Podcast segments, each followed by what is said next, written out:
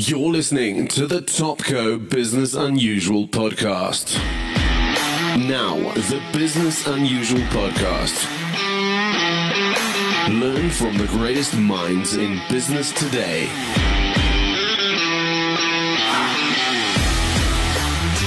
Interviews hosted by Ralph Fletcher.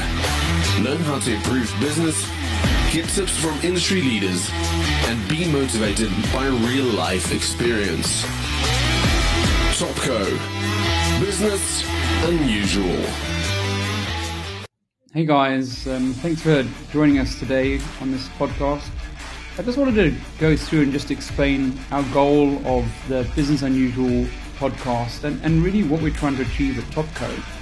We're looking at helping organizations within South Africa and, and seeing how we can grow and do more business. And the way that we see that we can do that is by putting in touch with those organizations that are shooting the lights out, those organizations that are blowing up their sales through their customer service, through innovation. What we've decided to do is to obviously, you know, share these insights, these, these critical interviews of these business leaders from Africa and around the world.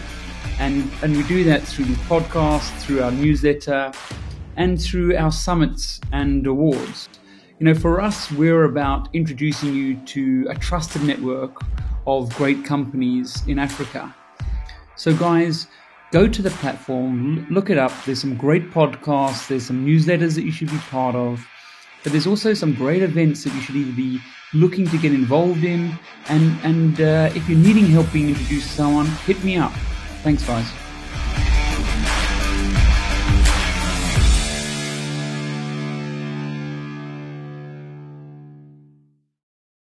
Uh, welcome everybody to this uh, edition of Topco Business Unusual podcast. Today I'm joined by the awesome um, Mr. Lincoln Mali, who's the chairman of Diners Club South Africa. He's been with Standard for 19 years. We're just wondering if he got his blue check or not. Um, so it's a real pleasure to have uh, this inspiration um, I, I, don't know. Are you the most liked guy in Standard Bank or in banking? I, am not sure. no, no, no, no. I think it's just because I've been there for so long and I know so many people.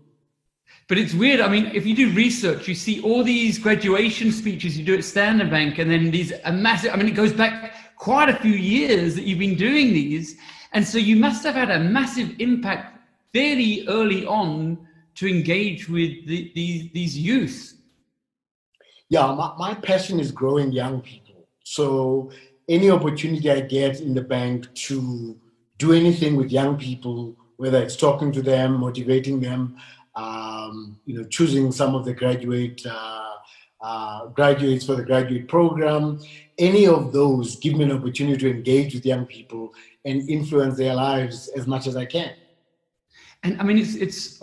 I think it's interesting because there's a lot of people who have passion for young people and giving back. But there's another whole element where they're accepting and like I see pictures and I see like I saw you one last year and the comments and the comments and and the, the, it's they actually become your fan club. It's it's more than just you giving back. It's like they have taken you on as as their mentor in a way I've it is unusual. I don't think I've ever seen that before.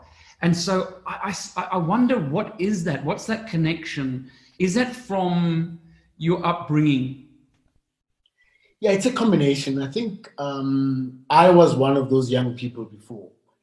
And there were people who took notice and overlooked some of the rougher parts of my character and approach and saw something uh, you know important for me who can guide somebody young into something different and something positive. So that's the first thing.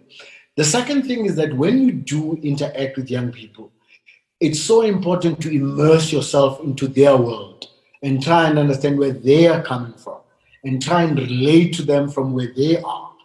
And the third one is it mustn't be a task. It mustn't be something you are assigned to do. They will feel if you're just doing it to tick the box. But if you are there full on, you start to develop very deep relationships with people. Now, if I think back over the 19 years, there are now so many people I've interacted with. Some of them have left the bank, they run their own businesses. Some of them, you know, have got prominent roles in different spheres of society. But they always go back to those first interactions. How do you interact with people when you first meet them? And you see people and not look through them. So I find, um, you know, quite a, a lot of inspiration, a lot of ideas as well from young people by just listening without judging and just understanding what they bring into a conversation. Mm, You're mentioning so so many important things: not judging, listening, being there. I, I want to get into that, but before, maybe for those people who are listening, maybe just to go back because it's it's also is there an alignment to being a certain way and doing things and then seeing it within others and therefore not having that judgment because you are like that? So i don't know if you want to quickly go back to to that moment in your youth where you know you, you that reflection point changed you where you you were on a path and then that sort of changed. You want to go into that a little bit Yeah. So, so I think when we were young, we were very angry, uh, and we were against the apartheid system, and we wanted to bring South Africa to a standstill and make uh, apartheid ungovernable. So we were surrounded by violence, we were surrounded by activism, and all we could see in front of us was this enemy that must be brought down. And my father intervened in, in a very uncanny way. He didn't directly confront us and challenge us and dismiss our ideas.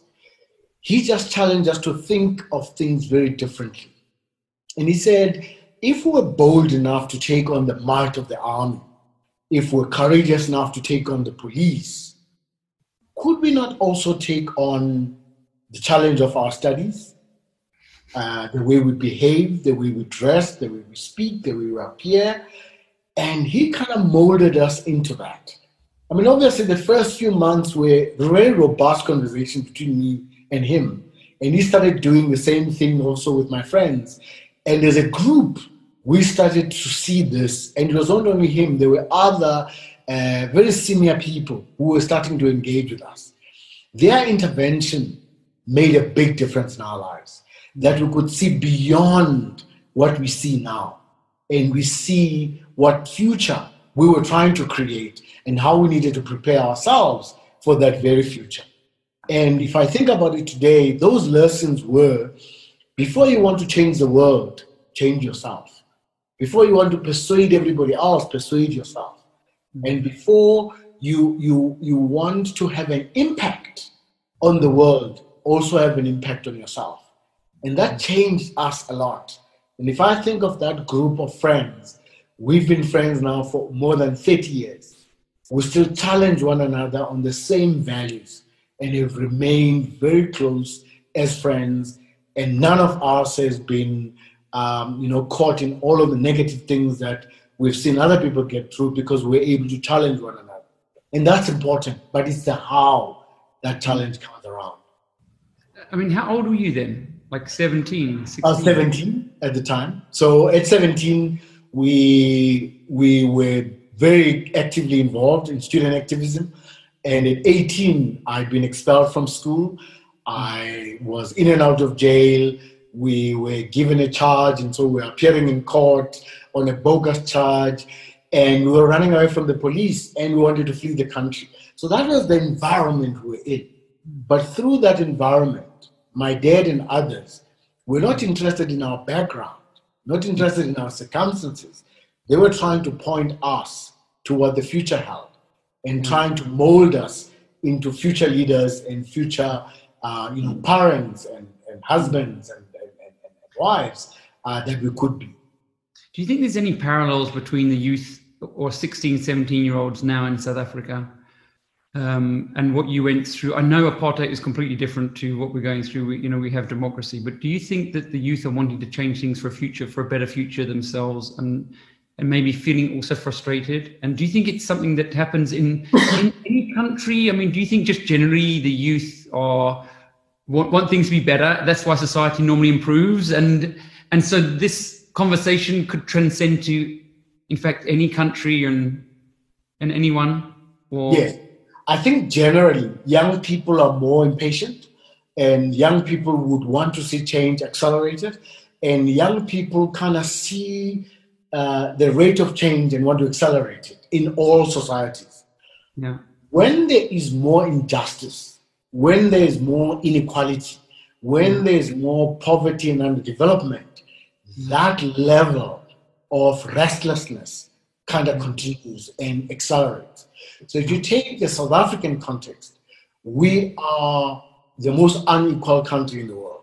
Mm. We have huge levels of poverty and underdevelopment, and a huge group of young people are unemployed. Yeah. That picture lends itself to more restlessness and more unhappiness. And when you don't have enough role models, when you don't have enough people engaging with young people, it's virtually impossible for them to see any other path than direct confrontation with the authorities and so on. So when people blame a lot of the young people, Mm. I go back to how I, how I was, and I'd like to engage them. So when we had Fees Must Fall, my first reaction was not to condemn the young people, was to try and understand where they were coming from, because I was once a student leader, and find a way of engaging them. So if you think of corporates today. Corporates today think of their workforce as being homogeneous, but they're not. A big part of our um, our workforce are millennials, and some of them are some of the same guys that were in the must fall. Why do we think they're now going to be blunted because they're in a corporate setting? How do we engage them? And I find those engaging engagements with them fascinating. So, and that comes across. And then, then I mean, I'm going to say this that it's, what you're saying is not new. What you're saying is, is what, we know this, but we're not practicing what we know. That's why it's so great to speak to you. And it's almost like, what are the, there's obviously a routine or something that you do that, that gives you that chance because I, I don't like I'm thinking to myself wow and I wrote down wow you know you've you you're chairman of Diners Club. Isn't that enough to just stress you out? You're trans you're transforming a banking sector. Isn't that enough to stress you out? You have a family. You had all these things. There's enough things to stress you out and, and create that focus on your own challenges and own life. So what do you, what do you do to ground yourself to when you're with these youth how do you go around because that's possibly where someone could could benefit i think they know they're meant to do it but they just they can't get out of that their, their own little world possibly Yeah, I think the the roles we have are important, yeah but they're not the be and end all. I think the roles are important as long as they help us towards a goal. My goal is youth development. My goal is is growing the next layer of leaders for the continent, which means therefore I have to engage with young people. And when I'm engaging with them, the titles are not there, the status is not there. I'm engaging with them at an equal level. Those uh, older people that engage us, my dad, some of the priests that worked with us, some of the older people who came from Robben Island, they never looked down on us. They were not condescending to us. They were not looking to show us how wrong we were. They listened. They tried to understand from where we are coming from. And they would listen, give some ideas, listen to our, our ideas. What would come out of that would be something wonderful. So, all the things I'm involved in in the bank, all the mm. things I'm involved in in my community and in broader society, I do that on the basis of just relating to those guys as people who've got something to say and who've got ideas and who have to be listened to. So that level of respect is very important. And treating everybody with respect and dignity, regardless of who they are, sets the right foundation for a meaningful conversation. Once these guys have a sense that you already have an agenda, you already have got preconceived ideas about them, they just the walls just come and you are not able to penetrate them. so i mean that that is it isn't it it's it's thinking about not you but them and how you can help them um, which is hard for people to get around. But but you also have a good a great role model in your dad, who did that for you. And I suppose I've got three young children. So one's 20, one's 16, one's 13. They're all sort of going up in age group the next couple of weeks. Yeah. I find the hardest thing, genuinely, is telling them what they should and shouldn't do. And in fact, it happened last night. So I was watching some of your stuff, and then in between that, my son said he wants to join a a gaming competition for online gaming. And uh, so my brother was a bit of a gamer, and so I have a bad feeling about this. And I was like, listen, my my one thing is I believe you can do anything, but I just don't want you to do the gaming thing. And so we had a, a, general chat, and my, my children basically told me off. Like, I need to be more open minded and I've got to support my son. And it's hard. It is hard. so hard because I really want the best for him, but not in that. Yes. It's, it's hard, yet it's not impossible. And I mm. think we put a lot of the obstacles up front instead of engaging with them on what they want to do. And in the con- in the context of the engagement bring out some of the things that are there. But when we start with our normal biases it's very difficult because then they get into defined mode.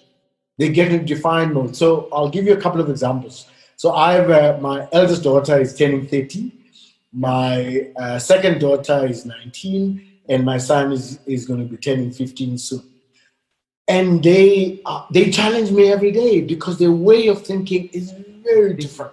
Yeah. So if I pick on my son, um, I come from a rugby and a cricket uh, family where traditions, where your father had to teach you the game and all of that, and then my son wanted to play basketball.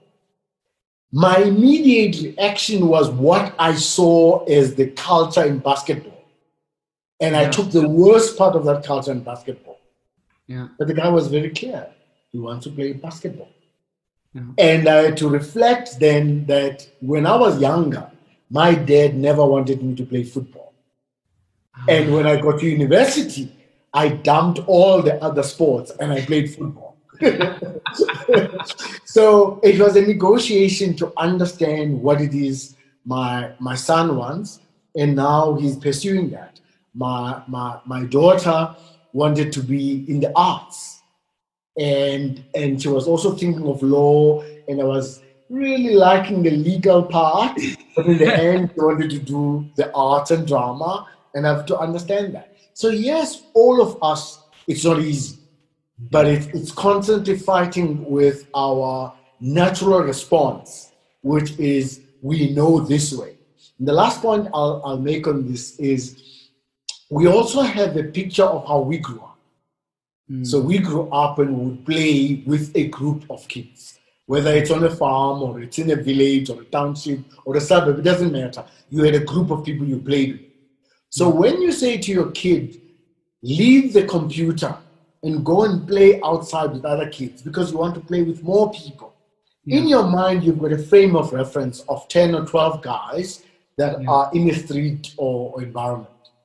But in that very computer, he's playing with 50, 100, 150 people from all over the world.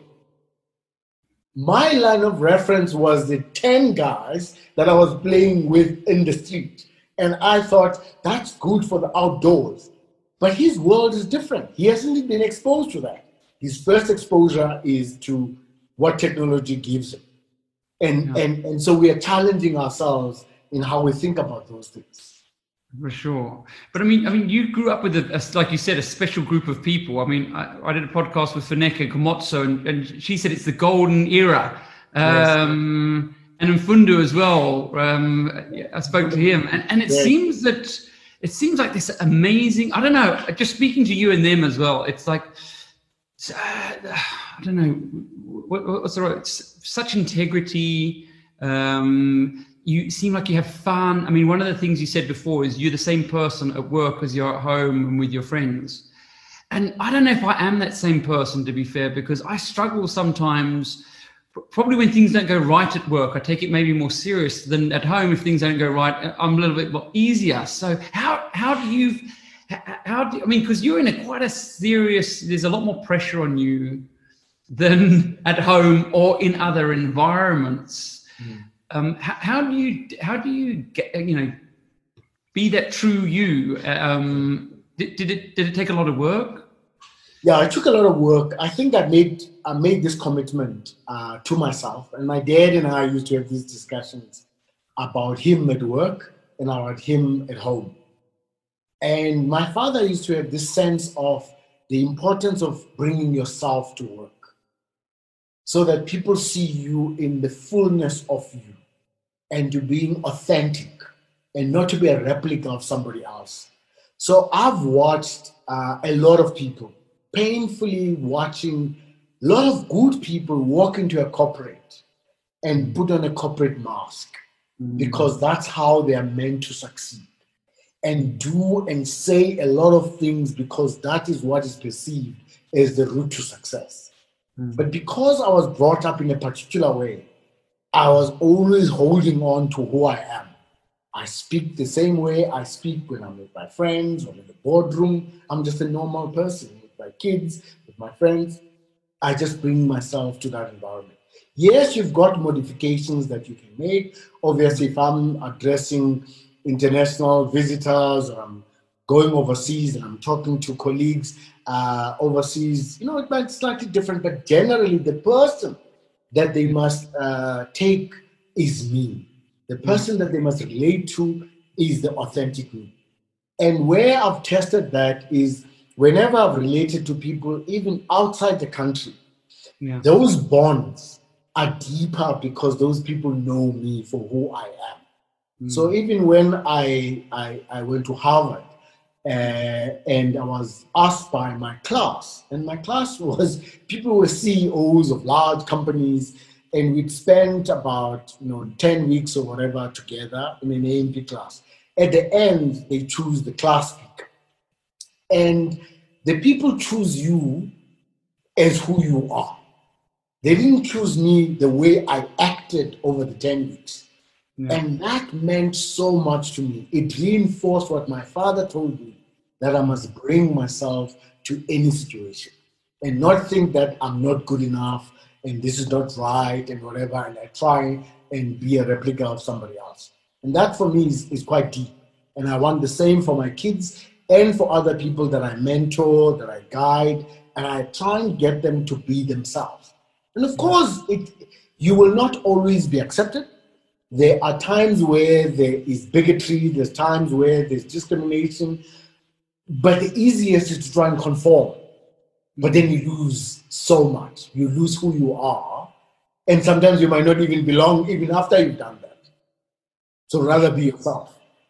And, and I mean, um, you're right, though. I mean, it's very unusual to have that way of thinking because I came across it maybe 10 years ago, maybe eight years ago. Um, and it certainly wasn't taught to me. Um, I, I, think my, my father was just that way, but it wasn't sort of reinforced. And I only realized probably eight years ago. And it was when I took over the company from him, then I realized, hold a second, a quarter of the staff moved away when he retired. And then I realized, oh, sugar, well, I can't really replicate what he does. He, yeah. He's unique. He's my dad, and we look the same, but we're two different, completely different people. I realized that I had to be Ralph and that was one of the best lessons and actually gave me so much confidence to know who I am and what I'm about. So I think getting to know yourself is a big, big thing.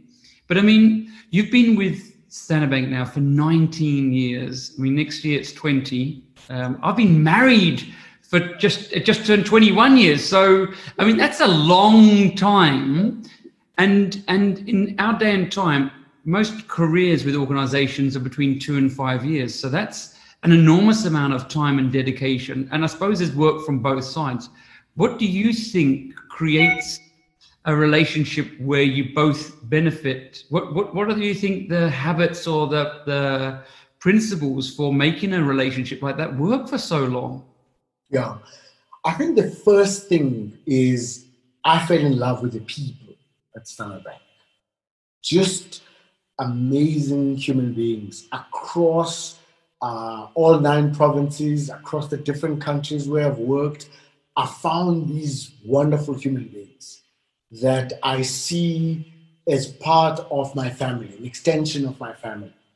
And even some of the people who've left the bank who are retired, if I meet them or I talk to them, there is that thing about them that I so, so love.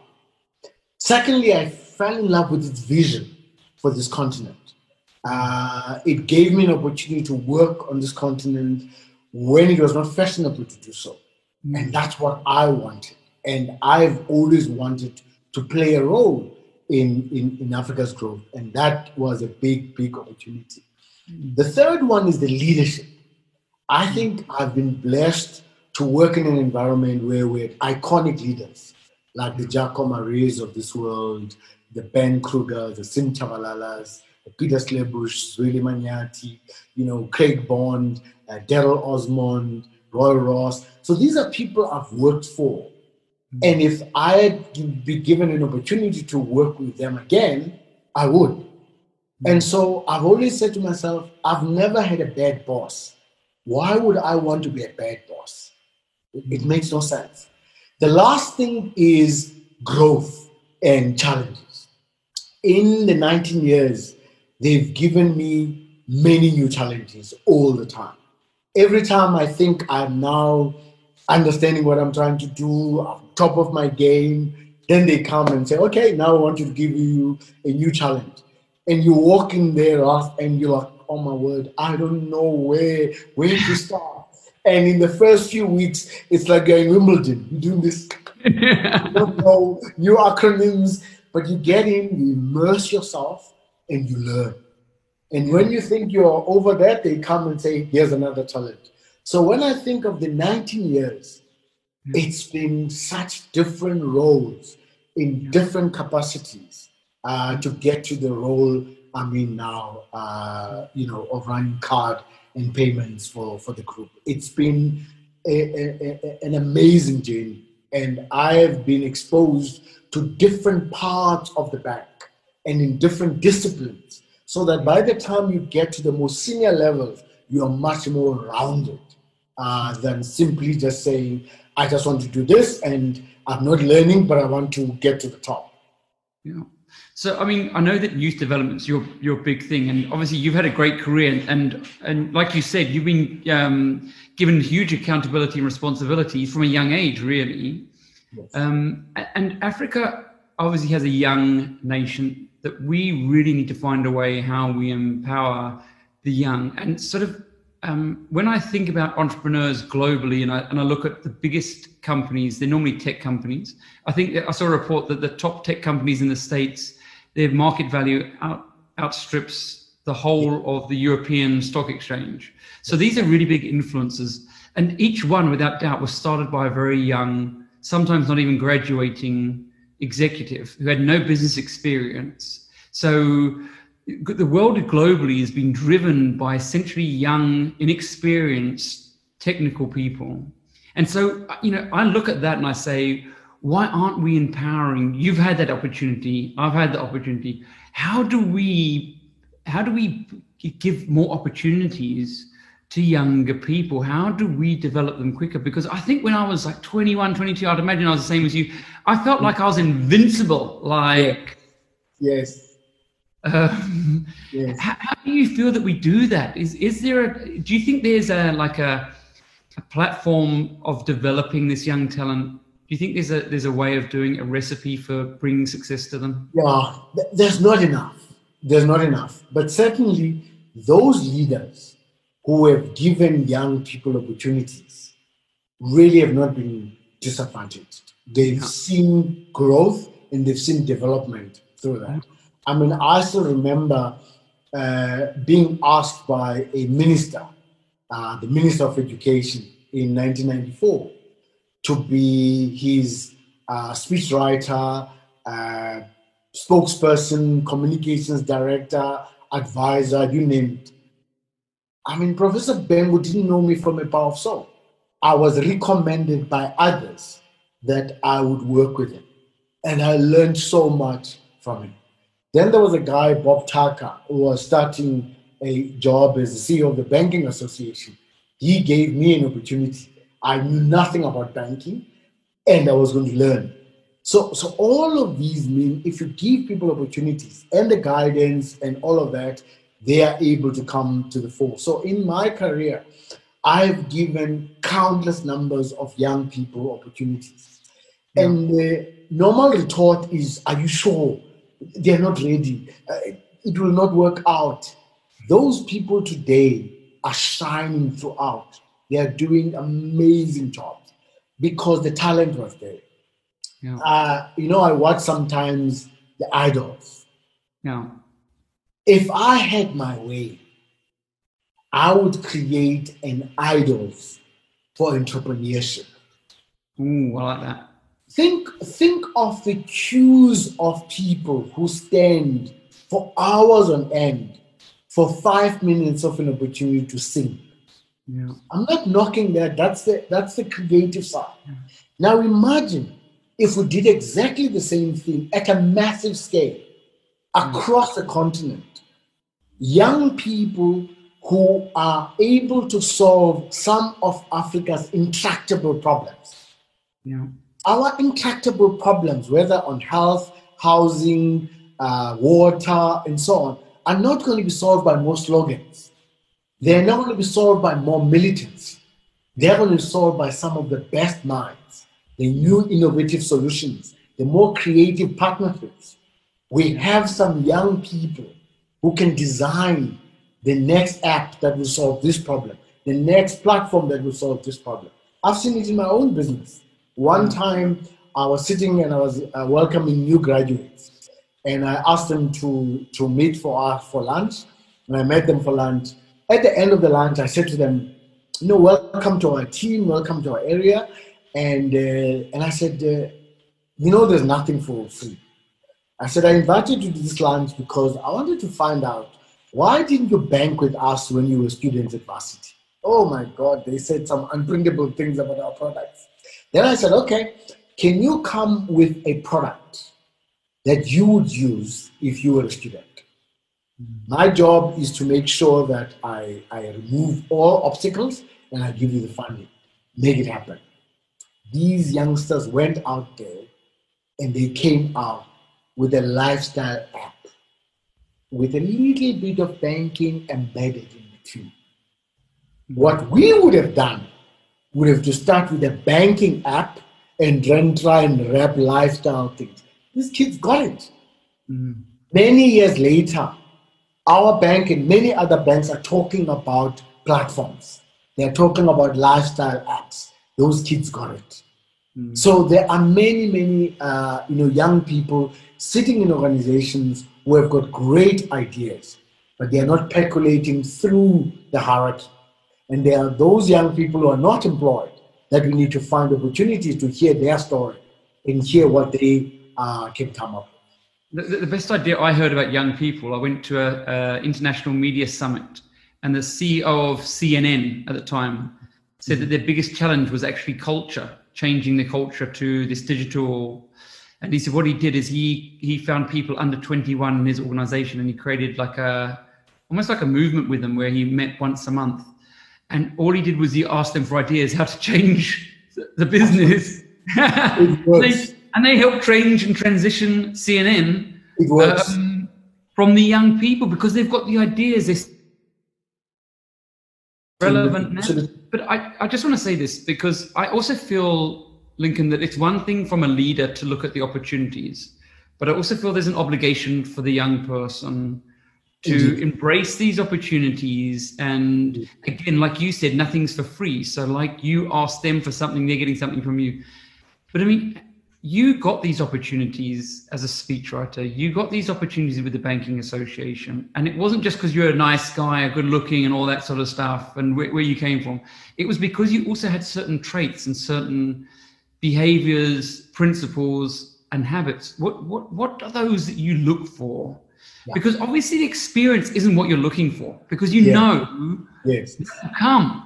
Yes. But what are the things that you are looking for for those young people so that they know what attributes they should be focusing on? Yeah. I think an inquisitive mind is very important. a questioning mind is very important when I look at young people. The second one is proactiveness. I want somebody who's proactive.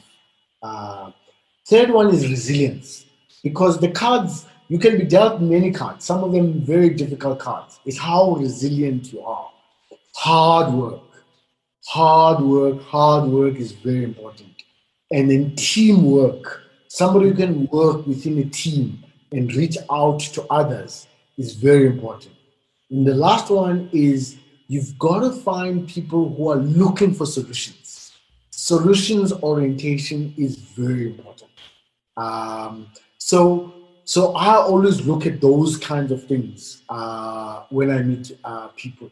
I remember one of the things we did many years back. I started with a few group of, of colleagues, um, the learnership program for Standard Bank.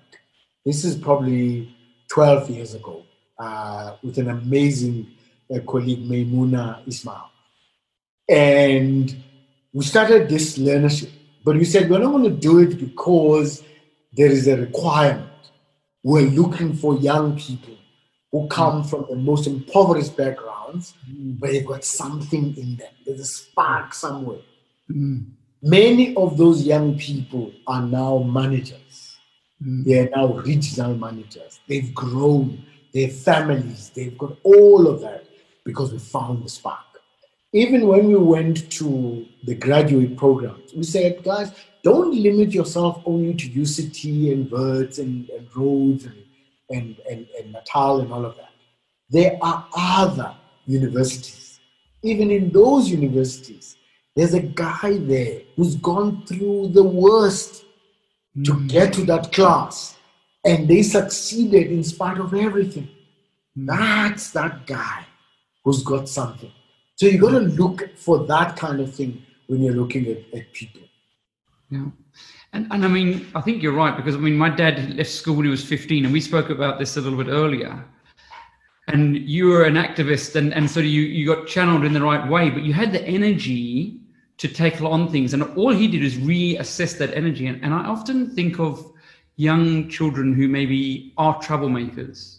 Mm-hmm um, the ones who are getting suspended or the naughty ones in class getting chucked out of class. Maybe it's attention seeking. I don't know. But they're seeing something different. They're seeing that what they're seeing is that things could change and they're acting out in possibly the wrong way. But I feel like properly, I think we should be looking for all those expelled kids and putting them in entrepreneur school because mm-hmm. they've clearly got some some get up and go to do something, it's just being channeled in the wrong way. And, and the problem is, if we don't embrace them in the right way, I fear that they're going to be the either great entrepreneurs or good criminals.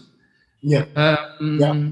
I, I think I think that the way we look at people, we are quick to write them off if they don't fit into you know that box. They don't yeah. tick all the boxes. So. Yeah if I think I was expelled at high school, years later I could go to that same high school and now be talking to matriculants and now become a contributor to the school and make sure that I, I help the school to succeed. Uh, when I was at varsity, I had a suspended expulsion at varsity because my naughtiness continued.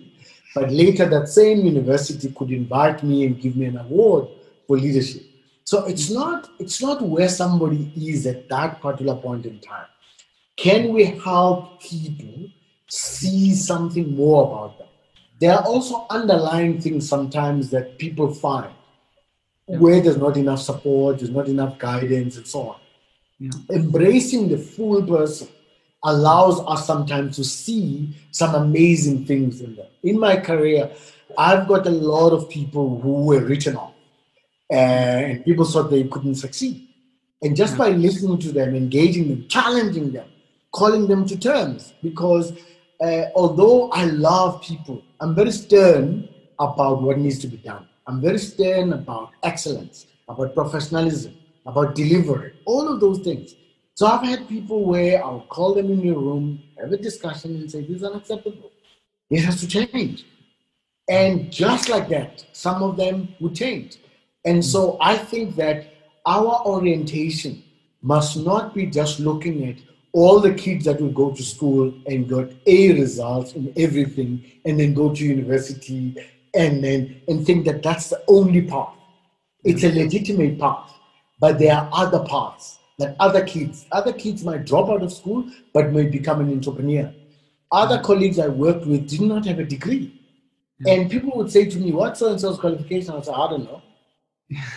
But the point is, I was looking at the full person and what they bring to the party. And also, how do we get a good mix? Some of the youngsters I, I, I, I, I championed, I asked older guys to look after them. I asked older guys to guide them. Uh, I mean, one of the, the things one day I'll, I'll, I'll write about is the change we had to do in the branch network in South Africa. You think about running all of Standard Bank's branches, and you needed to, to change the demographics of the branch network over time. The people that were branch managers were mainly white and mainly male. Obviously, there were women as well. But working with them, we're able to groom young leaders coming through. And within a, a short space of time, those guys were imparting skills to those young guys. Many of those managers today have such pride in looking at the people that they groomed. And so I think that that combination of helping people, identifying talent, and then those people that are going a bit wayward, guide them in making sure that they are, you know, having the right advice and they are focusing on the right thing. So yeah, thanks for that. I mean, you you mentioned about the entrepreneur and, and having the the sort of the talent program for entrepreneurs. And I kind of feel exactly the same that we we've got to put more focus on entrepreneurs, certainly on the continent. I think it's a, a recipe for opportunities.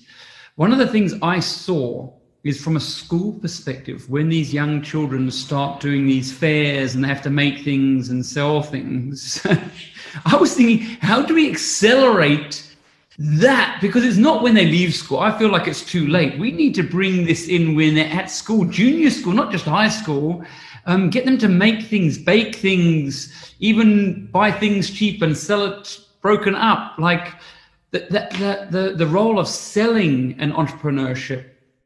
What, what are your thoughts on, on, on driving more entrepreneurship in schools?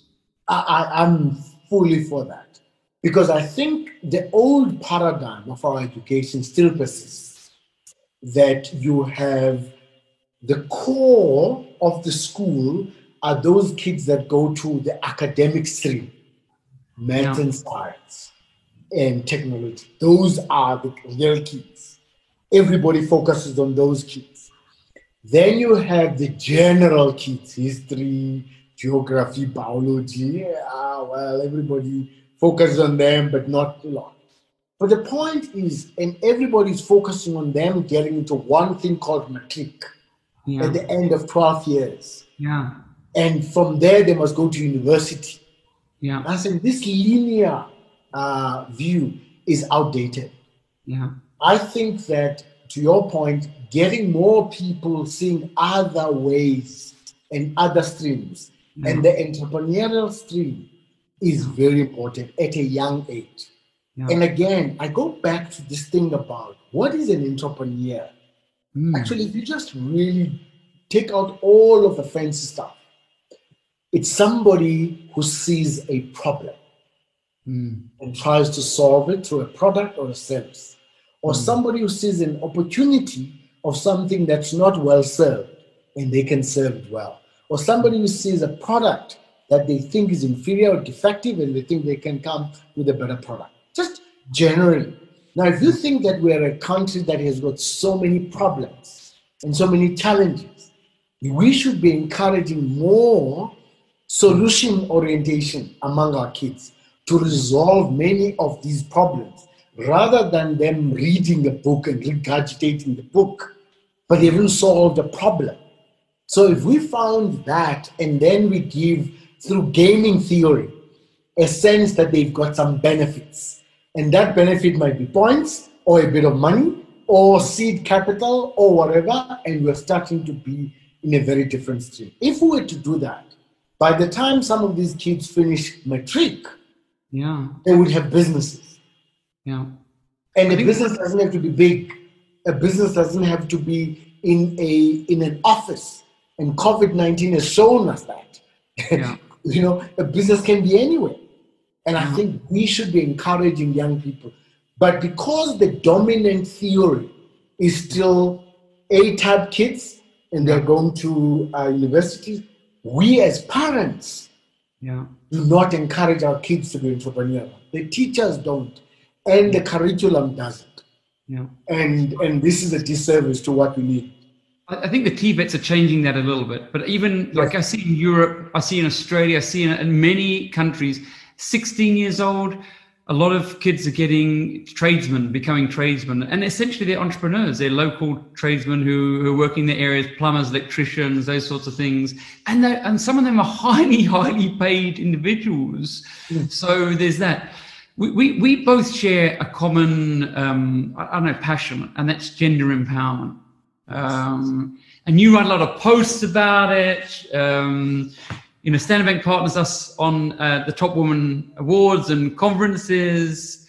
So, I, I mean, what, what drove that passion for you? I mean, I, I know it's a youth empowerment, women empowerment; those are big things. Do you think it's because you had daughters? Do you think it came from from that and bringing up daughters, or was it, or did it come from before then? No, it came before them.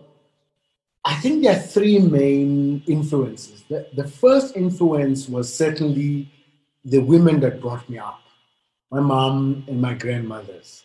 They were very strong women Yeah. who had a voice and they articulated that voice and they brought us up in a particular way.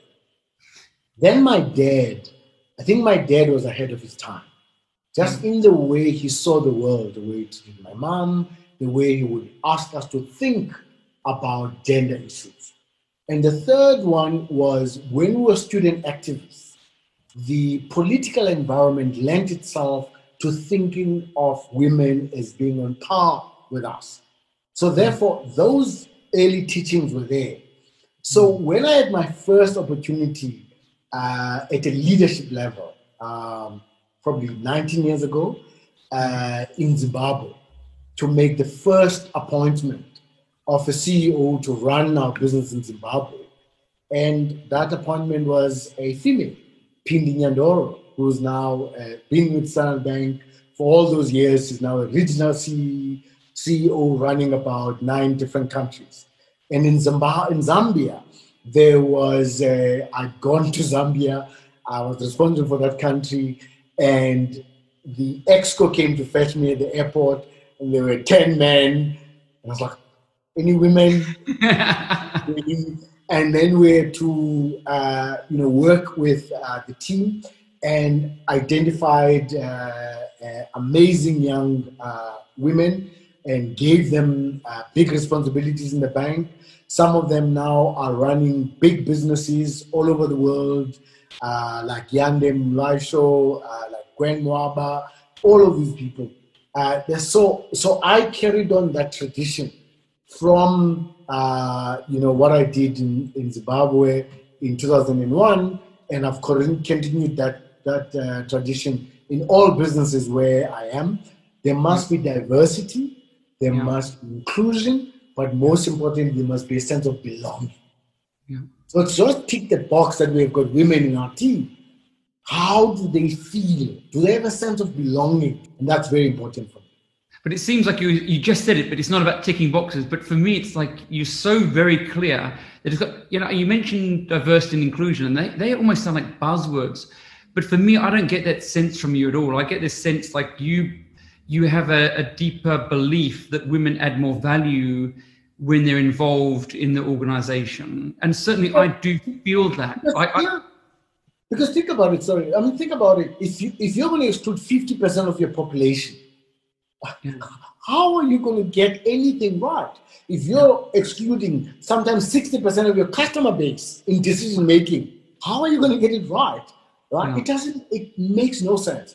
It doesn't make sense from a commercial point of view. It makes no sense just from an ideological point of view and from just your own value system. It says bring as diverse a team as you can get. You yeah. then have the breadth of ideas, you have different experiences, and all of it comes to the fore. We now look at COVID 19. Yeah. Who are the top leaders in the world who've made the biggest difference in their countries? Yeah. They are women. You go to Germany, you go to New Zealand, and you, you see the women that are there. They've made a big difference. And, and so it happens in our, in our organizations as well. And let's just go back to your fundamental belief system, which is when you meet someone, a youth, and probably probably women as well, that you put yourself and you listen to them, you put them yourself in their shoes, you understand them, and and essentially that's empathy.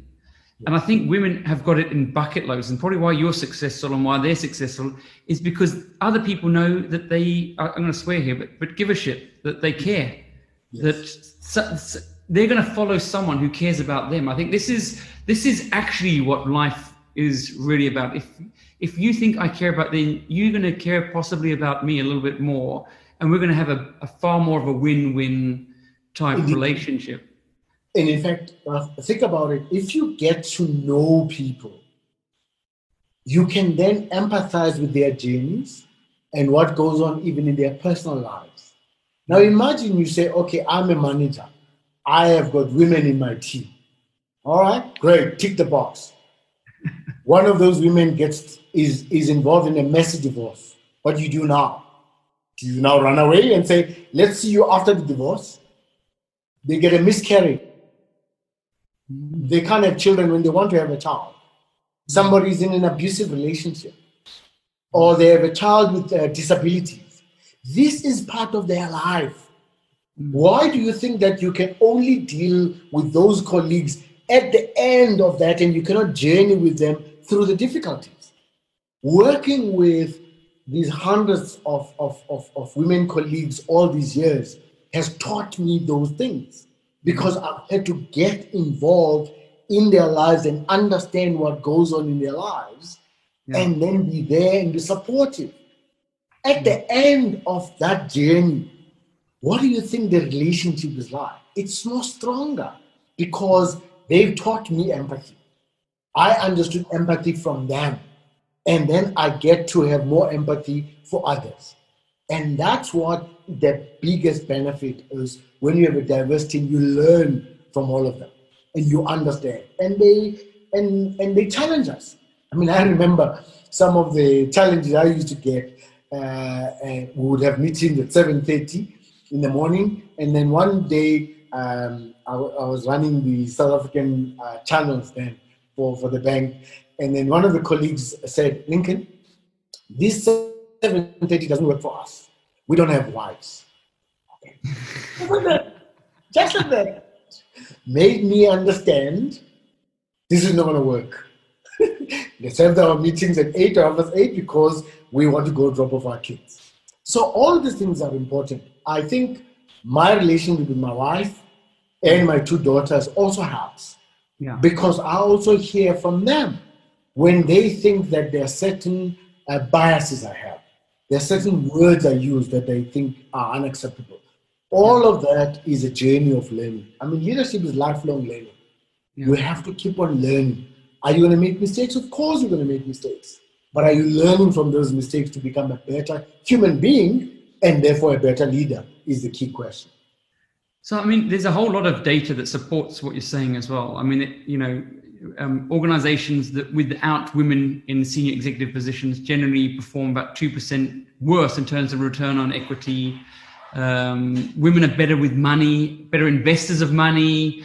Um, generally, over a, a, um, a long period, I think I think the, the, stats was that they're less emotional, which I thought was very funny because we we the bias is that they're more emotional, but in investing they're less emotional. So men normally will react quickly to a down market, where women will normally stabilize and look to the long term, and so they actually outperform men. We lose money in the down markets, and so you have all this data, and then in the states, the fastest growing and the most organizations, new growth organizations is African American entrepreneurs are the fast women entrepreneurs. African American women entrepreneurs are taking on the states.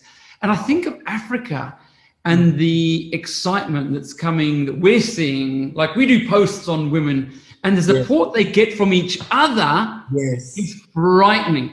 Yes. Right? It's really you can feel this groundswell of black women entrepreneurs coming through in not just South Africa but the whole of Africa. I mean, are, are you are you seeing that as well? I'm seeing that. I'm seeing that as I travel the length and breadth of this continent, I see women entrepreneurs under the most difficult conditions still succeeding. I see young women leaders and young women working uh, who have got big goals. And these young people are driven, they are passionate. They don't have a sense that we will achieve that in five years. They are working for tomorrow, doing tomorrow, and succeeding tomorrow. I look at my own daughter. Uh, you know, she's a young professional in, one of the, the leading banks. Her view of what she has to achieve, she's pushing herself uh, to succeed. What what they want is a supportive environment, a mm. supportive environment that allows women to thrive, mm. a supportive environment that doesn't give women a false choice between being a wonderful mom and a wonderful professional, or being a wonderful wife and a wonderful professional. Women can make those trade-offs themselves. They don't need analytic, uh, you know, advice in there. So I think it's that what is needed. If we can create that, if I look at the girl child now succeeding more in high school, if I look at young girls at universities su- succeeding now more than young men, that tells you that if our businesses and our corporates are not welcoming for that voice of women, they are robbing themselves of huge nuggets of uh, you know intellect and, uh, and, and, and, and, innovation. I think some some universities in the states now, sixty almost seventy percent um, admissions are women, and yeah. and so you know, if you're not adopting that mindset, um, you're going to be in problems. So one of the other things that we're seeing is obviously we've had some challenges. We've got a little bit of you know challenge with corruption. We've had the recession, but and we're having a lot of skilled people in South Africa sort of leaving, not seeing opportunities possibly, and, and going wherever, like Australia, the UK, America, all those sorts of places. But yet we've got these young, up and coming people. How do we keep them here? How do we how do we keep them here? Because our future really relies also on them staying and creating a future for us. You know, I think we're doing a huge amount investing in education, we're improving systems, but it doesn't help educating them and making them resilient and giving them all these skills and then everybody else benefiting. Yeah. How do you see the future of us holding it's, on uh, it's, Yeah, it's a huge leadership challenge. Uh, I learned many years ago that talent doesn't fight, it flees. talent doesn't fight, it flees. So, unless you understand how to put your arms around talented people, resourceful people, you will lose. Hmm. So there's a leadership challenge we have to get a lot of the best brains we have, the best innovative people we have, the best resourceful people we have, and the people with a lot of uh, wealth as well, to get them to be part of the journey, to mm. see themselves as part of the leadership future we are trying uh, to create. Yeah. Shouting at them doesn't help. Mm-hmm. Uh, uh, degrading them doesn't help. Uh, abusing them doesn't help. Because what other countries are doing is to say, come, welcome. We will, we will use your skills. So no. there's a way, there's a way of talking and engaging with people in any environment. I find that in my own work, there's a way of reaching out to the people I work with, even when they've done something wrong where I don't make them lose face. I don't demean them. I don't make them to feel, I don't belittle them, but I find a way of engaging them and bring them to be part of a solution. Even those that may, that may not immediately see a benefit, or those that may have to sacrifice something There is a way of engaging them and talking to them and to make them see why they need to play a role in doing so. Now, I know these days it's not fashionable for many people to think about that golden age of Oliver Tambo, Walter Sisulu, Govan Mbeki, Nelson Mandela, and so on. But those guys had the foresight to see way beyond and mm. try and create a society mm. and use everybody to be part of that and bring everybody's skills, everybody's contribution to build something like that. That is what is missing in our discourse as leaders. And what makes it like that is that many leaders depend on their constituency for support. So if I am seen as militant, so people will vote for me or choose me because I'm militant. Yeah. But I may be saying the wrong things or doing the wrong things. But if I now try and have a balanced way, I lose support. Mm. I don't think that is sustainable. Mm. I think that reaching out, building more coalitions, building more partnerships, allaying people's fears, and finding a way of making sure that all of us in our spheres of influence are able to have these conversations. Like. What conversations am I having with my kids about South Africa with all of its problems and challenges? Yeah. How can I talk to them to see that there is hope in this country? How do I talk to them to see that there is a, an opportunity for their skills uh, to be utilized in this country? When I'm doing that, I can't lie and say there's no corruption. There's lots of corruption. I can't lie and say there's no crime. There's a lot of crime. I cannot lie and say there's no cronyism and nepotism. Those things exist. Yeah. But I have to find a way of showing them where those things are at.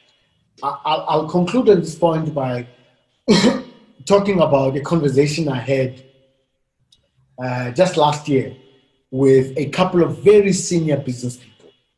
And we had a, a dinner, and and the entire conversation was how rotten the country is, going to the dogs, and it's useless. I don't know why we should still be here, and so on. Then I just asked a couple of questions. And I said, okay, guys, there are people going to bet for South Africa in the international market today. Would you want to change their script and use your script? They're like, of course not. You can't can't say that. I mean, that will affect our businesses. Said, yeah. so you've taken the worst, and all you're painting is the worst. I'm saying paint a balanced picture Hmm. and try and find. I said, you guys are running successful businesses in spite of these difficulties. Hmm. That's the same message that you're saying to investors come and invest in South Africa. There are opportunities in spite of the challenges that we have. Hmm. So when we had agreed, then I said, okay, what conversation do we have with your children? I said again, if all you say around the table is everything here is rotten, why do you think when your child finishes, the first thing they want to do is not going to be leave? They're going to leave. So it's it's this balanced conversation we must have uh, all the time. So even the organization where I work, I've been there for 19 years. There are times when I'm so upset with the organization. There are some times where I'm so upset with the leaders. But it's in balance. Yeah. Overall, it's a great institution. These are great leaders. But I will challenge them on the things I don't like and be very specific. And if I've got some suggestions, I'll come with the suggestions. But to just simply rubbish everything, it- I don't think for me is constructive. So we need leaders to have these conversations with people. Uh, Old Man Madiba used to reach out to many people. I see some of that now with uh, President Ramaphosa. There's been a lot of businesses who have contributed during this COVID 19. Many people are not talking about how many of the wealthy people in this country are giving so much of what they have for hmm. people who have less. So many people are contributing their own money into the 33% that the president wanted us to give. Hmm. So, so we need that story also told. so that the only story is not the negativity. And I guess that would be the answer. I mean, when, I watched and I was doing my research on you yesterday, and it's come through again now today, it's just, I, I, found myself watching a video straight afterwards on the seven habits of highly effective people. And I don't know, you, you, you have all those principles down. Like, it's amazing. Like, I don't know how you do it. But the one thing that I was looking at is, and you talked yesterday as well about like the balance. And so, you know, balanced view, but also balanced life. And then early on, you said one of your principles is hard work. And I suppose one of the things that possibly many young women and you know entrepreneurs and young people sort of grapple with is that word hard work. Because I, a lot of them you know are ambitious. And so sometimes you run yourself into you know a stop essentially. And i'm sure it's happened in your career. It certainly happened in mine. Yeah. and so how do we how do we create that balance? Because i agree with you. Like hard work is the cornerstone of achievement. You know, if you don't put in the hard yards, you're not going to reach it. But at the same time, there's no point in blowing yourself out because it's a long race. You need to be sustainable. Yes. How, how, what's your advice? So I, I learned, I learned, yeah. So I learned the hard way. Uh, I had the theory, I had all of the nice words, but when it came to the crunch, I preferred my work and I didn't balance my life. Yeah. And when I found myself at uh, at Harvard, mm-hmm. I had to introspect because Professor Clay Christensen gave us a lecture, and his lecture was entitled "How Will You Measure Your Life." Mm-hmm. This was the most profound conversation, as profound as the conversation I had with my dad many years back. And I introspected and I realized that in spite of everything I said, I was not giving enough time to my health. I was not giving enough time to my wife. I was not giving enough time to my children. I was not giving enough time to my spirituality. And I was not minding my rand and cents. Mm-hmm. So, so much of my life was not in balance. My finances were not in balance. My spirituality was not in balance. My relationship with my kids and my, my wife was not in balance. I was not healthy. So I had to start a journey of reinventing myself. Mm. I look back now to that seven or eight years, and I've learned that lesson. And I now shout from the rooftop, rooftops mm. to more young people not to fall into the trap I, I fell in. Mm. I was lucky that I didn't get bankrupt, lucky I didn't get divorced, lucky that I didn't lose my children, lucky that I didn't get a stroke or mm. diabetes or any of these things. But it could have happened.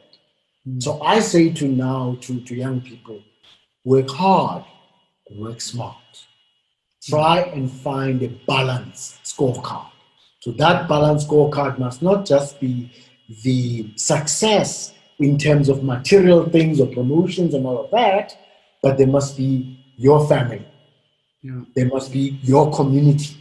There must be society. So, how do you have that balance scorecard? So, when I then gave the graduation speech, um, I wrote towards a more balanced scorecard. And again, I remembered that my father was present in my life. So many other people were present in my life. Why would I not be present in the life of my children? Yeah. And so that was a tough introspection. So all of us will have different balances. All of us will have different um, things to balance and how we do it. But as long as we're conscious yeah. of what it means. And when I was talking to my wife after this Damascus uh, experience, and she said to me, Yeah, you were stubborn. I need to tell you. And the thing is that when you're doing wrong, you rationalize. I mean, she would say to me, You know, uh, I saw Sim Tshabalala and Peter Schlebusch dropping off their kids. And at that time, I didn't drop off my kids. And I would say, The reason why Peter Schlebusch and Sim Tshabalala are able to drop off their kids is that people like me who have to do the work. but at the time, we rationalized. Yeah. But I had I had to change. I had to change my diet uh, because if I was going to continue on a highly stressful job, lots of traveling, lots of stress, but I'm eating junk, I'm not exercising, something was going to give. So I now am a big proponent of that, and I use my own example to show kids and young leaders that there is an alternative. Yeah, I had a similar experience. Also, did something similar, and I just I wrote a book about what my main goal was, and then all the other goals: family, health, lifestyle, learning, travel, all those things. It's important, right? Because sometimes I think we Very get fixated on career or a target, a goal, a success, and we don't realize what. And, and one of the best books I've read was um, Think and Grow Rich, which is you have to give up something to get something. So, what are you prepared to give up? And and there's some things you shouldn't give up, and health, family, friends. Those are probably the things, material things you can give up rather. Um, but it's been f- amazing to talk to you. Thank you so much. um, and so much. and I think we've got so much from you. It's it's been ridiculous. So hopefully we see you soon at our Top Woman um, Yes. conference next month on the I think the first and second of October. You guys Yeah, have put so much work into it. It's, it's great supporting us. to succeed. And I must thank you again because um, you've been a great supporter of us and the Top Woman program. It's been unbelievable, and you've been so helpful to me personally as well. So thank you so much. Really Thanks, appreciate it. Good luck, eh?